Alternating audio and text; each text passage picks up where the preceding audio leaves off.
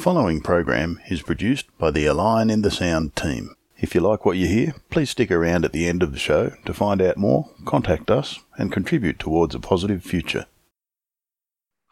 Well, we have, have a few hardy travellers who have come and made it through all of that. Uh, thank you all. I've had a, a, total computer meltdown and a bunch of other things going on.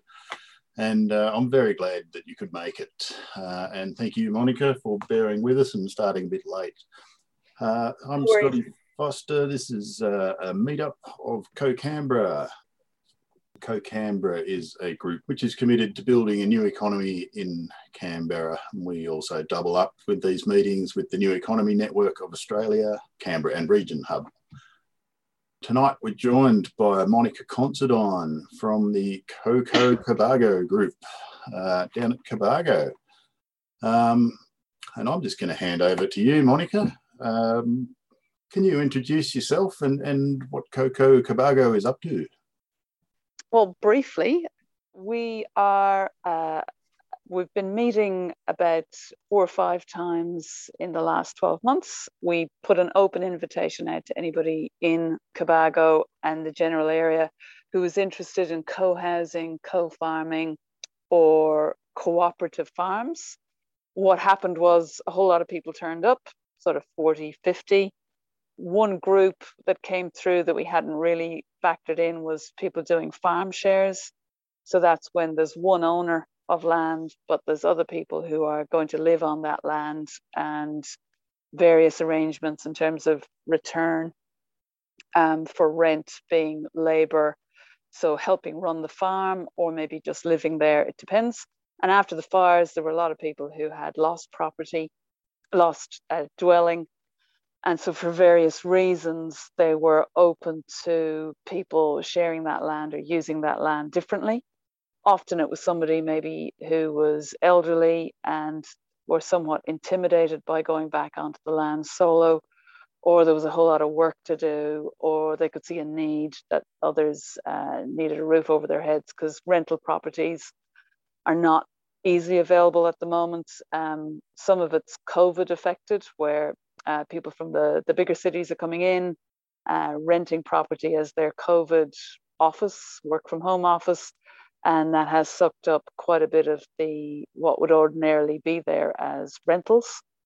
Um, so yeah, we've been evolving a way that people can uh, get co-owners agreements or farm sharing agreements up and running so we're not trying to replace lawyers. Um, we, we don't have the skill set to do that. Um, we're not trying to monetize it in any way, but we're looking at things like um, just different ways that people can draw out an agreement that they can uh, for themselves that they can then bring to a lawyer or or then write up properly.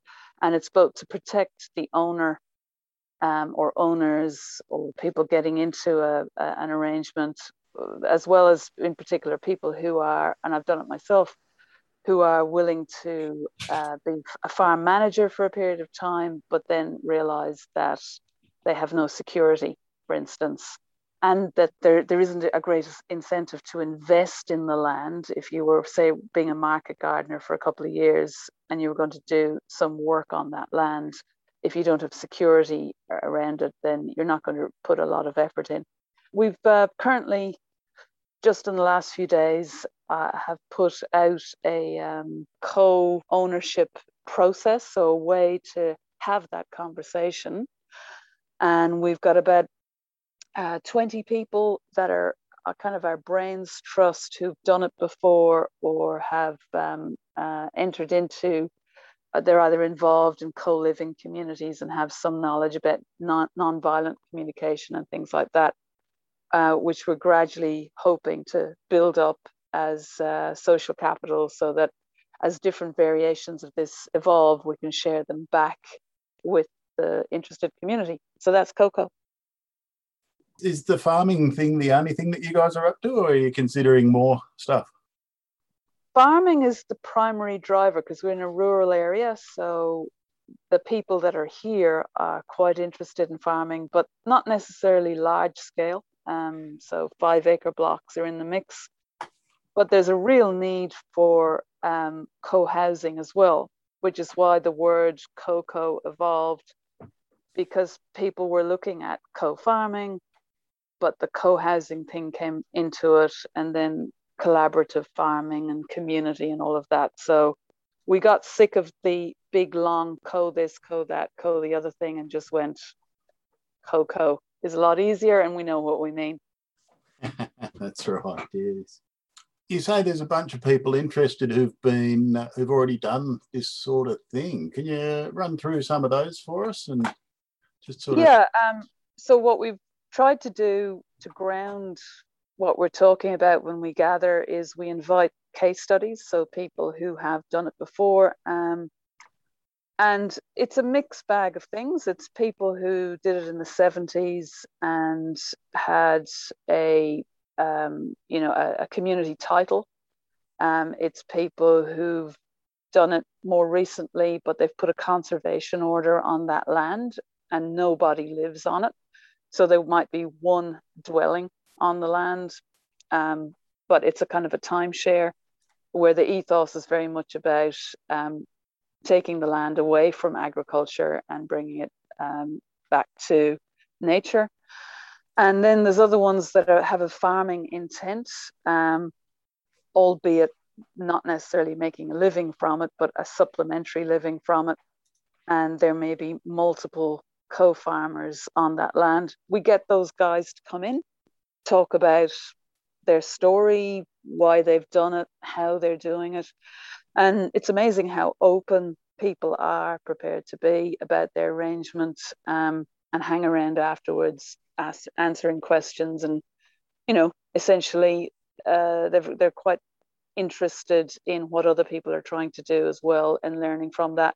One of the big outcomes is the people who have presented as case studies have realized that there's maybe gaps in their agreement. Um, for instance, the people that have done it in the 70s and the 80s, realizing they haven't really thought through succession. They only thought about themselves. They haven't thought about the next generation and how the land might be passed on and what that might look like. So that's quite interesting um, that they're learning whilst helping others. I guess one of the things that those sort of groups, uh, g'day Keith. Keith is helping Co-Canberra's uh, project on a community-owned farming cooperative. So I'll just give him a very quick rundown on where we're up to. So Monica and the gang have got a whole bunch of people together who've done co-ownership stuff together, and they've um, put the Brains Trust into play. And we just started talking about some of the things they've been learning from that Brains Trust. Um, Succession was one, and I'm sure that ownership is is another one because the co-ownership sort of ideas are still quite new and novel. And uh, yeah, have you found anything in that space? It's uh, interesting. Well, for us, and it's associated with the tool library. So after the fires, um, there was also a, a, tool library set up. Um, and it's just, I'm sure you guys have a similar sort of cultural challenge on a farm people like to have one of everything and have their own tools um, so really we're now that we're a year old um, we are challenging the idea that you need to have one of everything every tool sharing is challenging um, people are worried that they're going to hand back a tool and it's not in the or in the state that the the, the person who was um, the tool library expected. So similarly with land and, and dwelling stuff, culturally we we don't seem to have developed that skill set that we understand how to share. And whether it's communication or the financial side of it or the sharing of workload it's all very new. And people are either jumping into it completely naive about the the the communication required or they're just totally scared of it and don't want to enter into it but we feel that through collaboration whether it's uh, sharing tools or, or sharing land that there's a huge number of positives so we're all very keen to try and work through the hurdles yeah and i guess in, in the, a lot of the co-op stuff that I've I've been um, researching for a while. Um, I guess the co-ownership and the even buying into it a bit and um, having an active part in in the group, I guess, um, helps people to to well to begin to change that culture. I suppose. Yeah. I think it's it's something about building their confidence in it. Um, so it, it's baby steps. It's getting them to share certain things, and then they feel out what they want. We're learning too. I mean, it's not like we've figured it all out. And a lot of a lot of the case studies have been, and a lot of the stories you hear about have been the disasters, and we don't hear enough about the positive stories, and we don't hear enough about the things that are working. So I guess part of what we're trying to do is is make sure that the positive stories are being shared as well as some of the mistakes you know and, and learning from both the mistakes and the positives and it's driven right now there's there's a compelling call to action because there just isn't enough housing in the area and also there's an awful lot of elderly people on farms who want to age in place and one of one of the ways for them to do that is by inviting others to either co-own their farm as a, as a way of um, trying to hold on to the property for another decade. Right, and I suppose the idea with that is that there's an income stream for the the retired farmers, I guess, um, income stream for them to pay the rates and, and look after themselves, and and I guess the farmer gets somewhere fairly cheap to farm. Yes, um, if there's enough water, um, you can have multiple things going on on the farm. So one person is um, typically the, the older farmer is running beef in this area, uh, but the younger farmer coming on might be doing something in horticulture, whether it's market gardening or some other more intense um, horticulture. And so those two things can fit together if the water is there. What we saw before the drought, though, was there was some cocos happening and as soon as the water was starting to run out the owner of the land would retain the water for their enterprise. So let's say they're doing eggs they've got a large poultry thing but there's a market gardener who's co-farming with them but as a renter. So as soon as the water runs out the young market gardener gets booted off or rather the tap gets turned off. And yeah, so what we've learned from that, I think, is that's not a very great way of growing new um, market gardeners. And really, what we need is to get vendor supported mortgages happening in that scenario so that the there's more equality in the way that the land is owned. And then you're more likely to have something that that that's in it that's going to survive uh, Kevin, I see you've got your hand up there. Yeah, look, uh, I'd like to follow up on that question uh, and, and, also on your previous um, comment that some of the older people who'd done this before have found that the, there are problems with succession planning. Have you come up with any solutions to that to that problem, or have people been making any good suggestions on how to solve that? Well, yes. Um, so one of well there's a couple of really interesting things happening where you have a rolling fund or a conservation order. Um, the idea is of a fixed asset and you guys probably know more about this than i do. You put a fixed asset order on the land so it doesn't increase in value in terms of capital. And basically it is bequeathed so that it can continue in agricultural ownership and therefore means that when people buy in, they're buying in at a lower rate, but they can't sell it at a high rate. So they're basically stepping out of the market. And that means it's a rolling fund, effectively. The idea of having a share. So, second thing that's happening is people, instead of trying to own it 100%, they start to own 50% or start to sell down shares as new people come in. Um, and that is happening. Um, and they're just using tenants in common as the facility to do that rather than community title, uh, where tenants in common is more frequently used and is easier to navigate and doesn't have as many. Um, const- you don't have to have a constitution and things like that. So for small groups where it's one, two, or three people, where somebody owns it 100%, they would sell 50% to another party and then their tenants in common. So we're seeing that happen. That sounds like a good idea. Can you do that with other assets besides land? I don't know much about that, Kevin. Um, I, I know that we are doing it with land. So my partner and myself are, we've bought a place with a view to selling half of it. Um, and we're currently actively looking for another couple to come in and buy the other half. Um, and there's several other people doing that. I, I don't know whether it can be applied tenants in common to other assets. I've only seen it used in terms of property. In the whole area of Cobargo, when the bushfires came, the whole area was really quite badly devastated.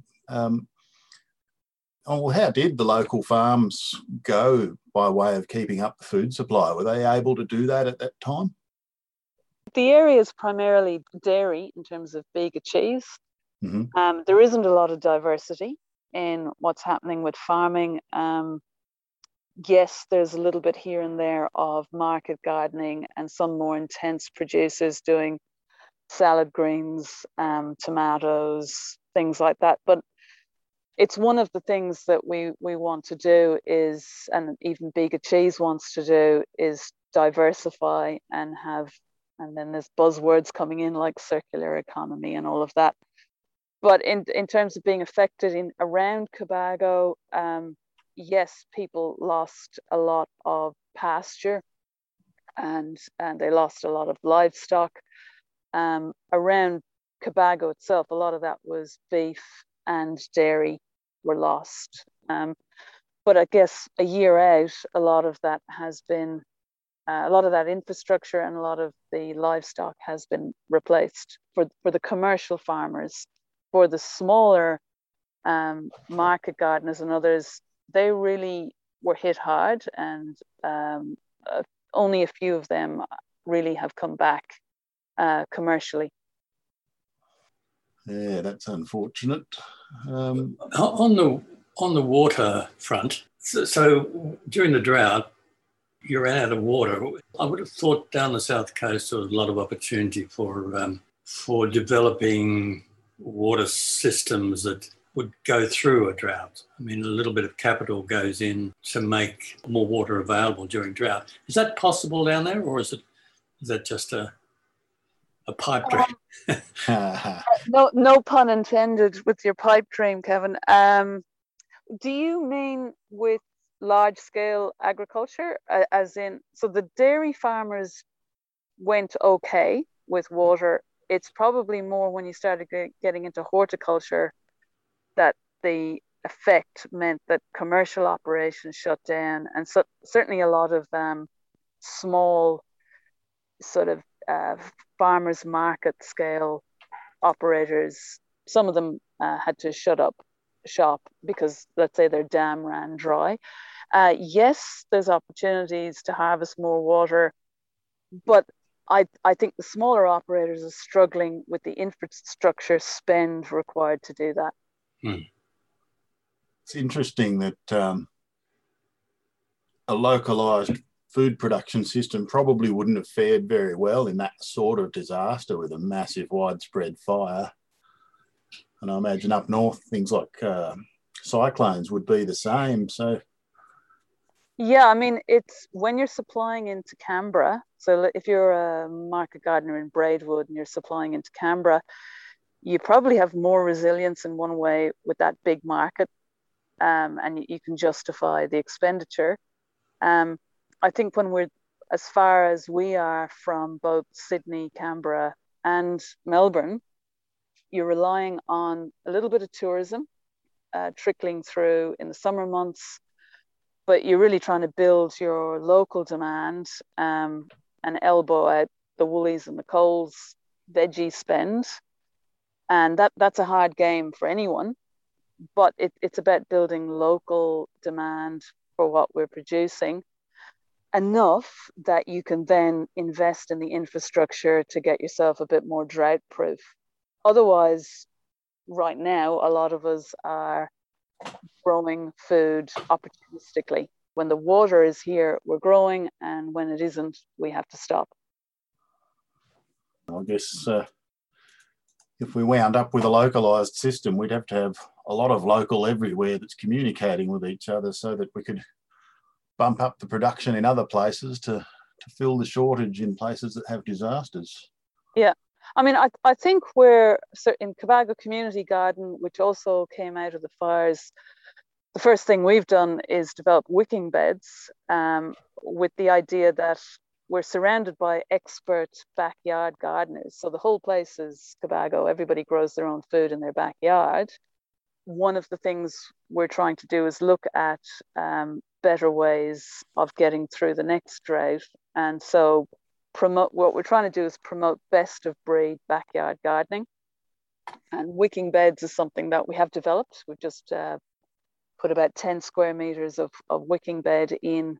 And what we're trying to do is contrast different types of wicking bed to see which ones work better um, rather than going with any one philosophy and that's i guess with Cobargo seed savers uh, which is very active and others there's a lot of work trying to look at developing varietals that are going to be drought resilient. At the moment though people are just joyful that there's so much water and they can just be growing. So the um, the attention on the drought has understandably uh, switched off a little bit as, as people opportunistically take advantage of the water and, and just start growing like mad. So, what's the opportunity with um, Bega? Perhaps they might be looking for local produce for like raspberries or strawberries or something or other to manufacture something or other. Is that is that a possibility? Bega cheese, you mean, Kevin? Yeah, Bega cheese. They seem to be into quite a lot of things in the supermarkets. Haven't they bought Vegemite? They did. Um, they've got their CEO, whose name I can't remember right now, but he's doing a big push at the moment on circular economy. So they are trying to look at all sorts of ways that their waste products can um, have another life. So, for instance, they have a cardboard box that they use to move product from one side of the factory to the other. I think it, it, it goes into storage and has to be in a box as it goes into cold storage. So we're we've just bought that at the tool library. Um, it it turns out that the boxes don't have staples or plastic tape, which means they're very useful in in um, gardening, whether it's compost or just sort of um, as a as a green manure mulch as part of that. So we've been bringing them to Cobargo um, in uh, they're kind of half ton bales and then selling them on to local producers for about 20 bucks. Um, so yeah, that that kickstarts people going, okay, I might take that and do a more intense, uh, open up new ground, or I'm going to uh, do a rest a garden and allow a green mulch to come through.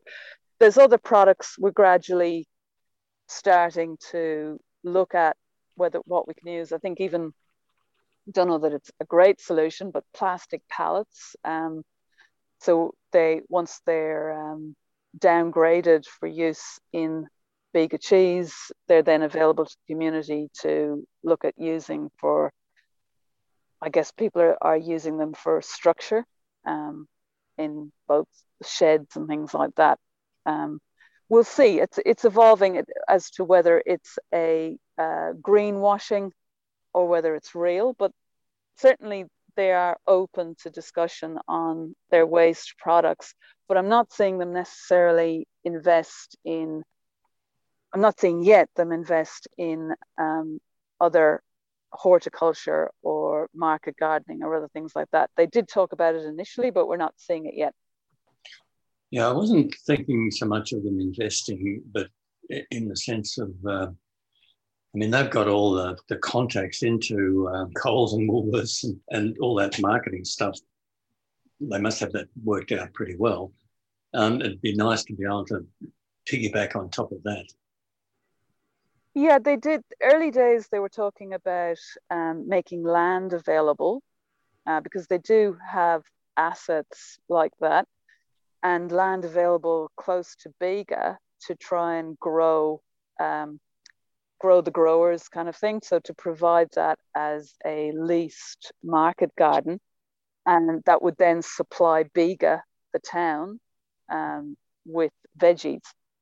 So that was interesting because uh, it would create, uh, similar to you guys, I guess, a kind of a food hub.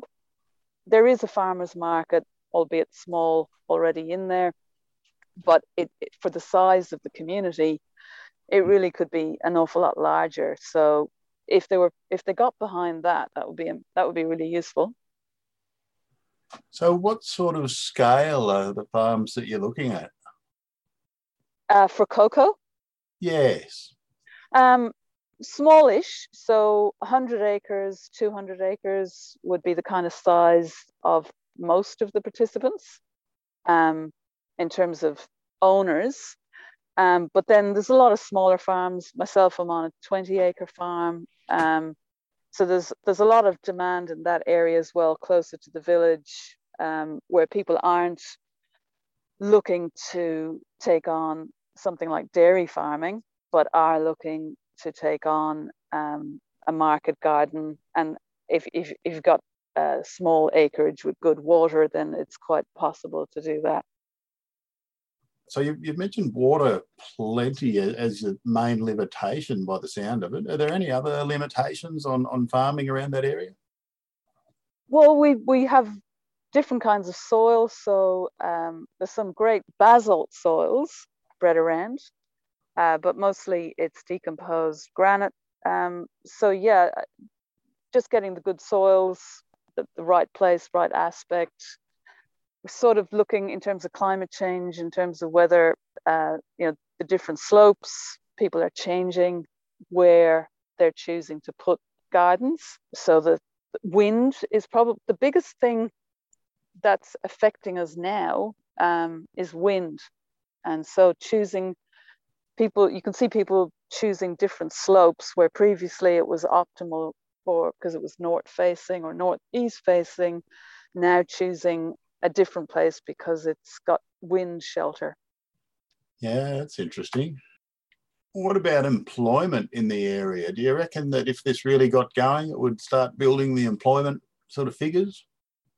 Um, yes, I mean we're very keen, we're very conscious of our demographics. So it's an uh, an older population and a lot of retirees coming from the big cities. So where it's getting older, I guess. And what we want to do is encourage younger people to come to the area and um, children, sons and daughters of people who already live here to stay. The tool library, we're hoping, has a role to play in that. So we got funding um, from the bushfire recovery fund of $135,000, which we're um, spending at the moment. And the, the ideas coming through for that are what we call resilience trailers. And each trailer could be um, about $40,000. It's a fully equipped trailer. And the idea is you don't have to spend a lot to hire it, it's a low hire. So we could have a horticulture trailer that has maybe cherry pickers or has um, walk behind tractors. So young market gardener who doesn't have a lot of cash could borrow that for not a lot to establish a new garden or seasonally at harvest time borrow it um, to get labor a lot of labor saving equipment. Once they're up and running the last thing they want to do is go to a tool library um, but when they're establishing the tool library can have a role to play um, so that they can experiment innovate, try a business idea, and get up and running. It was BlazeAid, who you may have heard of, um, that put the idea in our heads because they have a fencing trailer that they use. And so we decided to provide four trailers to the community to promote young people um, getting involved in some enterprise to kickstart them, if you like. So we'll see how that goes. Yeah, building trailer is one of the ones coming through as most popular at the moment. That obviously there's a lot of building going on, but new people getting into it or owner builders doing their own thing. And so a building trailer is helping people uh, get that work happening faster. So Coco itself is how many do you have members and so forth?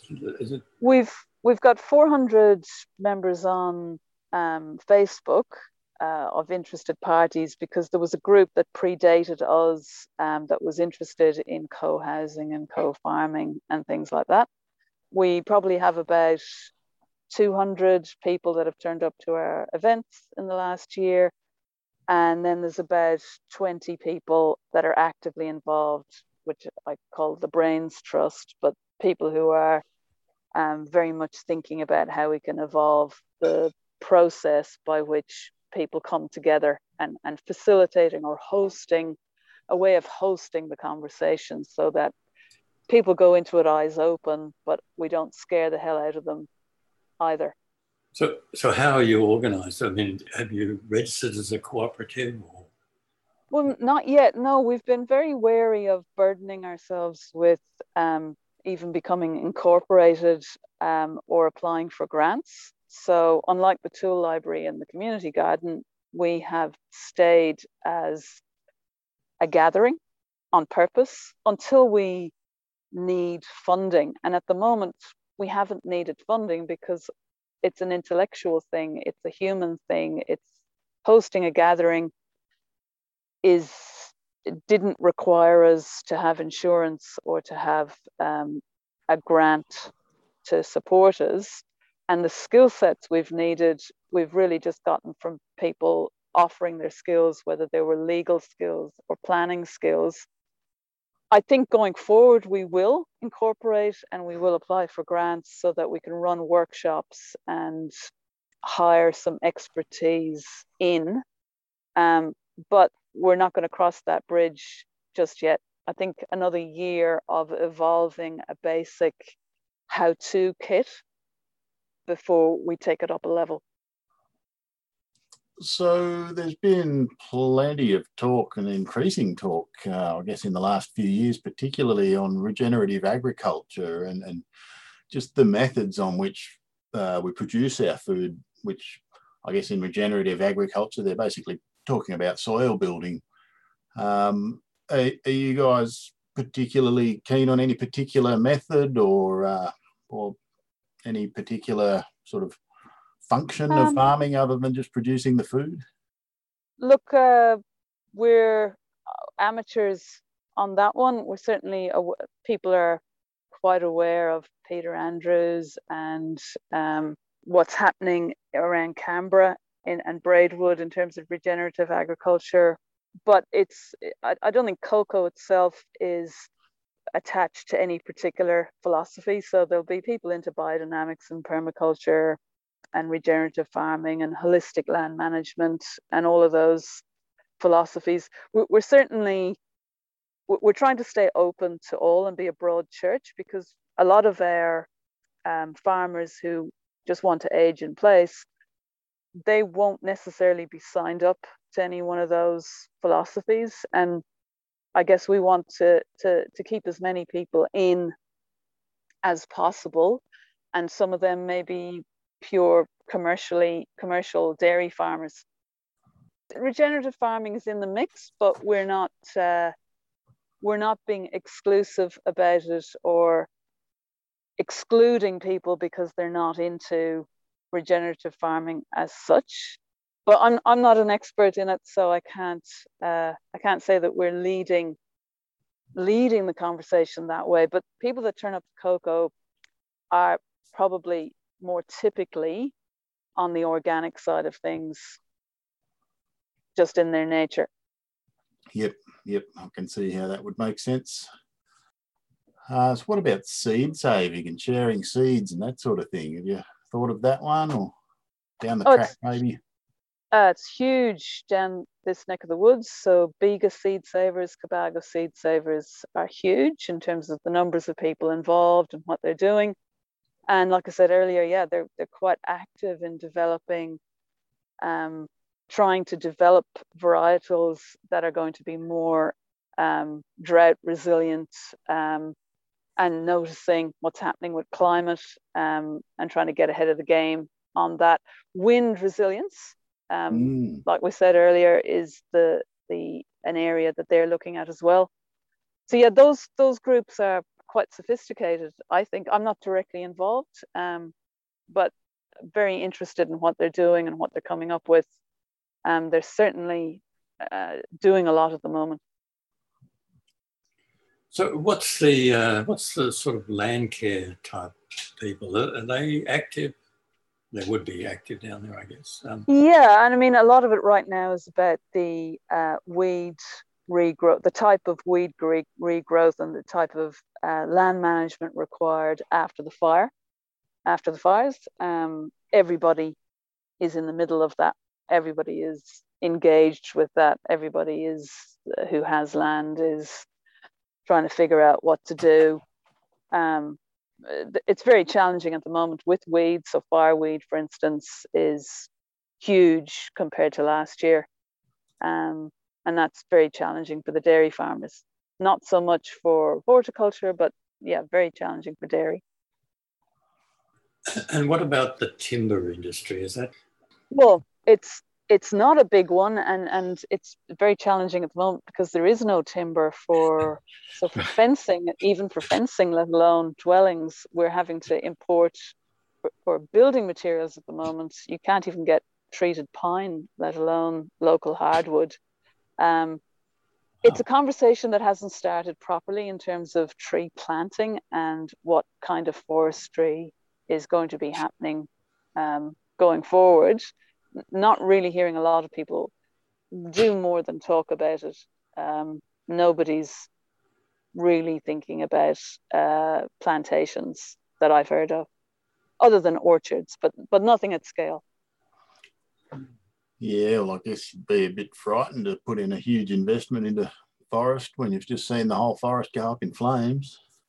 Yeah, now there's, there's a, a, lot of people are quite depressed uh, when they talk about the the forest the state forest or even looking at it um, uh, people don't like so much talking uh, about what's lost um, it, it it brings them down a little bit so it's it's almost a a subject it's kind of avoided looking at the, the skyline because the trees are starting to fall now. The ones that haven't survived the fire, it's around now that they're starting to fall over. So the the profile or the silhouette as in the sunset is starting to sort of thin out day by day. Um, so yeah, it's mm. it's not really. Uh, it'll get there though. I, I think the conversation has to turn eventually to um, what's going to happen in terms of regrowth and and tree plantation. Um, I think it's it, it it's yet to happen though. I'm pretty much out of questions. Has anyone else got any uh, further questions? Probably take that as a no, I'd say. Is there anything else that you'd like to add, Monica, before we wind up? No. Um, just, uh, yeah, very interested in what you guys are doing as well and uh, and learning if if you guys happen to um, have any insights on with regard to cocoa um, on people co-owning property um, and different ways on how they might come together to negotiate agreements um, would love to share um, and learn um, from if you guys have have exposure to that Yes, well, we'll be uh, we'll be dabbling in that space quite soon. Yeah, um, so we're creating a, a cooperative farming organisation which will be owned by the the farmers and the people who are eating the food. And yeah, we have some quite similar idea, ideas on succession and how to get hold of land, except that we'll be putting in collectively to buy the, the farmland and have the cooperative own it. And then farmer members of the co-op can then lease that land with confidence that they're pretty secure in it. Uh, one of our members, Lib, is an expert in co-op law. So um, nice. I'll, I'll, mm. I'll, I'll put her in touch with you guys, um, and you know, uh, maybe she can throw in as well. But it sounds like a very exciting project. So, yeah, I'd love to hear more about that co-op structure because if, if that's made easier to do, if the hurdles to setting it up are, are a little bit easier to navigate, then more people will do it. Um, which sounds like a really sensible way. I mean, the, the key thing for us in, in terms of multiple people getting onto the land is it's really hard work and having a, even another couple, for instance, on our farm, um, just means we might get a holiday, you know, that we could go away yep. for a weekend and, and look after their side of things. So um, yeah, it's just it's just very pragmatic. Yep, keep the seedlings watered, feed the chooks, just the simple things that keep you at home. Yeah. So, do, do you do you publish meetings and things of that nature? Yeah, um, yes, we do, and I'll keep you guys in touch. And and yeah, please come down for uh, it's not that far and uh, throw in. It'll be good to connect. Um, and as your co-op evolves, it would be be great to have you come and talk about what you guys are doing as a little case study and your learnings on the collaboration. Yeah, we'd be really happy to. Yeah, yep. We're just developing cool. a, a, bit of a patter at the moment, so we could try you fairly soon by Zoom or something if you want. You can use us as a guinea pig. That's right. All right. So, if anyone who's listening to the recording of this would like to uh, get in touch, how would they do that? Well, I guess for now, because we haven't incorporated, we haven't set up websites and all of that, uh, that's probably about a year away. Uh, for now, it's just a personal contact. So through Scotty, uh, mm-hmm. get in touch with myself. Well, unless anyone's come up with a question, we'll wind it up there. Thank you. No worries. Thanks a lot. Monica Considine from the Coco Cobargo group. Uh, Thanks, Monica. Thanks, Thanks. Scotty. Okay. We'll see you all later. Okay. Bye, everyone. Bye. Bye. Bye. You have been listening to an episode of A Line in the Sound, the podcast made by Co-ops, Commons and Communities Canberra, Co-Canberra for short, the New Economy Network of Australia, or NENA, and Radio Behind the Lines from Community Radio 2XX 98.3 FM in Canberra, Australia. Co-Canberra is working towards a cooperative Commonwealth. Our work builds strong communities, extensive commons, and a network of climate cooperatives. The New Economy Network of Australia is a network of individuals and organisations working to transform Australia's economic system so that achieving ecological health and social justice are the foundational principles and the primary objectives of the economic system. Behind the Lines has been running for well over 30 years on Canberra's oldest community radio station, 2XX. We do extended interviews with anyone who's trying to make the world a better place. All three are volunteer run, so if you like what you heard on this episode, join us and become the media. To join up with the New Economy Network of Australia, sign up at neweconomy.org.au. To help out with Behind the Lines, or to help our editing team finish off a mountain of good Australian New Economy info, which includes editing training, contact us at behindthelines98.3 at gmail.com and see 2xxfm.org.au where you can subscribe, donate and volunteer to Australia's only alternative voice, community radio. If you're not in Canberra, there's definitely one near you. To help out with Co-Canberra, contact us at info at cocanberra.org.au. That's C-O-C-A-N-B-E-R-R-A dot org.au or come along to our monthly meetups, which we share with NENA Canberra Regional Hub, where we explore any and all aspects of the new economy. Find out what we're up to at cocanberra.org.au. And finally, if you want to help fund me, Scotty, to go full time with this and lots of other related work, look up Liberapay, L I B E R A P A Y, and search for Community Supported Scotty. From there, you can find out about all my other projects and donate to help create a new appropriate economy. Thanks.